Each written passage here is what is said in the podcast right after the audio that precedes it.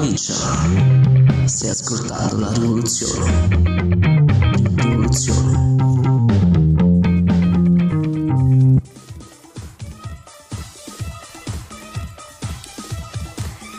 Siamo finalmente liberi. Possiamo fare sport all'aperto ed andare a trovare i cugini dei cugini, ma non i nostri amici più stretti. Ma che decreto simpatico. La polizia non ha motivo di multarci, quindi questa fase 2 funziona? No, dovrebbe solamente essere la normalità. Io sono Tritolo e voi siete in ascolto di La Miccia, il podcast che è la voce ribelle d'Abruzzo. Finalmente siamo riusciti a tornare all'aria aperta. Possiamo fare due passi senza paura delle pattuglie e dei droni che ci spiano. Il virus c'è ancora, ma sembra essere in regressione, un po' come l'Italia. Esiste, ma si sta definitivamente distruggendo. Ed allora lasciateci dire che ne abbiamo piene le scatole di questo gioco politico che stanno facendo sulla pelle del mondo, sul futuro e sulle dite. I migranti sbarcano e verranno regolarizzati come italiani, mentre agli anziani non viene garantita la sopravvivenza. Tra i politici c'è ancora chi ha solo la terza media o non ha comunque i titoli validi per investire il ruolo che sta svolgendo, però lo stipendio a tanti zeri a fine mese gli è valido. Le lobby stanno pilotando questa malattia per farci vivere per sempre nella paura, tenerci al guinzaglio, comandare la politica e l'economia, così come le nostre vite. Mentre noi ci abbandoniamo davanti alle liti nelle dirette Instagram, c'è già chi sta pilotando le nostre idee.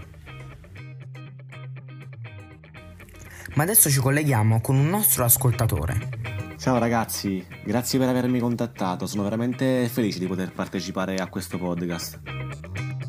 Ciao Marco, hai acceso la miccia, benvenuto. Marco, sei uno studente abruzzese, frequenti il quinto anno e dovrai diplomarti. Allora Marco, sono passati 61 giorni da quel 9 marzo in cui il nostro caro amico Beppe ci ha chiusi in casa. Puoi raccontarci la tua esperienza scolastica in questa emergenza sanitaria? Bella domanda, sì, certo. Beh, eh, posso dire che in questa quarantena il mio unico allenamento è stato quello di alzare eh, le visualizzazioni su YouTube e pompare un po' di musica in console. Comunque, a parte gli scherzi, eh, secondo me mm, il ministro dell'istruzione non è mai stata molto precisa sulle indicazioni eh, della didattica a distanza. Ha lasciato libera interpretazione ai presidi e ai professori e noi ci troviamo anche a fare 5 ore di lezione fra mattina e pomeriggio. a volte riceviamo anche sanzioni ridicole perché qualcuno lascia la videocamera accesa e le valutazioni che prendiamo sono sostanzialmente eh, niente, non valgono quasi nulla. Ecco, la mia esperienza è stata questa. Prima dell'emergenza era un casino con gli autobus che non passavano, eh, pieni o che facevano ritardo. Adesso le verifiche e interrogazioni eh, sono uno spasso perché copiamo tutto su Wikipedia, quindi diciamo che non ci possiamo lamentare, dai. Bene, bene. Ascolta Marco, quest'anno avrai gli esami di Stato quindi. Da te come si sono organizzati? Guarda, stiamo ancora scegliendo il vino, ma i trallucci ci sono. A quanto pare la ministra si diverte a fare prima le dichiarazioni sui social e televisione e poi a parlare chiaramente con gli studenti e le scuole. E ci stanno dicendo che l'argomento per l'esame ce lo possiamo decidere da soli, quindi è fantastico, no? E sta ministra quasi quasi mi sta simpatica. Evidentemente non sanno neanche loro di cosa parlare a questo esame di maturità. Pensi che questo diploma varrà la metà rispetto agli altri anni? Beh, un primato l'abbiamo sicuramente raggiunto. Ho letto che sul nostro curriculum hanno già inserito una voce alternativa, diplomato con coronavirus. Quindi eh, siamo già speciali, non credi? Dici che varrà la metà? Non lo so, guarda, io non voglio crederci. Noi almeno fino a febbraio a scuola ci siamo andati. Mentre da settembre non so eh, se tutti i ragazzi avranno il coraggio di tornare in quelle scuole decadenti eh, dove passare 5 ore al giorno. Se noi diventeremo l'ultima generazione di ragazzi che hanno vissuto le zozze e scassate scuole italiane, dovrebbero minimo darci un attestato in più per la capacità di sopravvivenza, non credi? Grande Marco, sei divertente, la miccia ti mette energia, vedo. Da te a Pescara, come vanno le cose? All'inizio, ti dico la verità, avevo un po' di FIFA a parlare sul podcast. Poi però mi avete fatto riflettere e ora mi sto divertendo davvero tanto.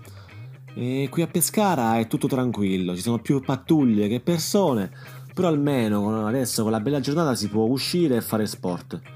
Io penso un po', pur di uscire di casa sarei andato eh, anche a dare da mangiare ai gabbiani come scusa. Grazie per la bella chiacchierata e diffondi il podcast tra i tuoi amici, mi raccomando. Grazie a voi ragazzi, alla prossima, ciao ciao. Noi giovani stiamo perdendo tempo. Il nemico è molto più vicino di quello che crediamo e ci frega costantemente, ma non è il virus, è la nostra pigrizia. Pigrizia di non alzare la testa, il culo e la voce contro questo mondo corrotto, di non volere il bene della nostra terra dei nostri avi e dei nostri figli se ne abbiamo. Per noi ragazzi è tempo di fare una scelta, rivoluzione o morte.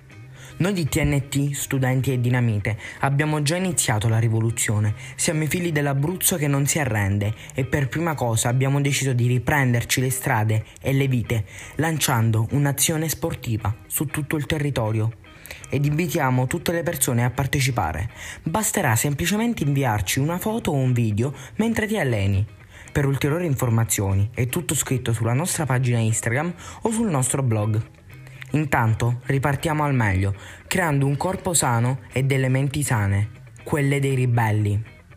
Adesso sta a te scegliere di scendere in campo o di perdere a tavolino anche la partita della vita.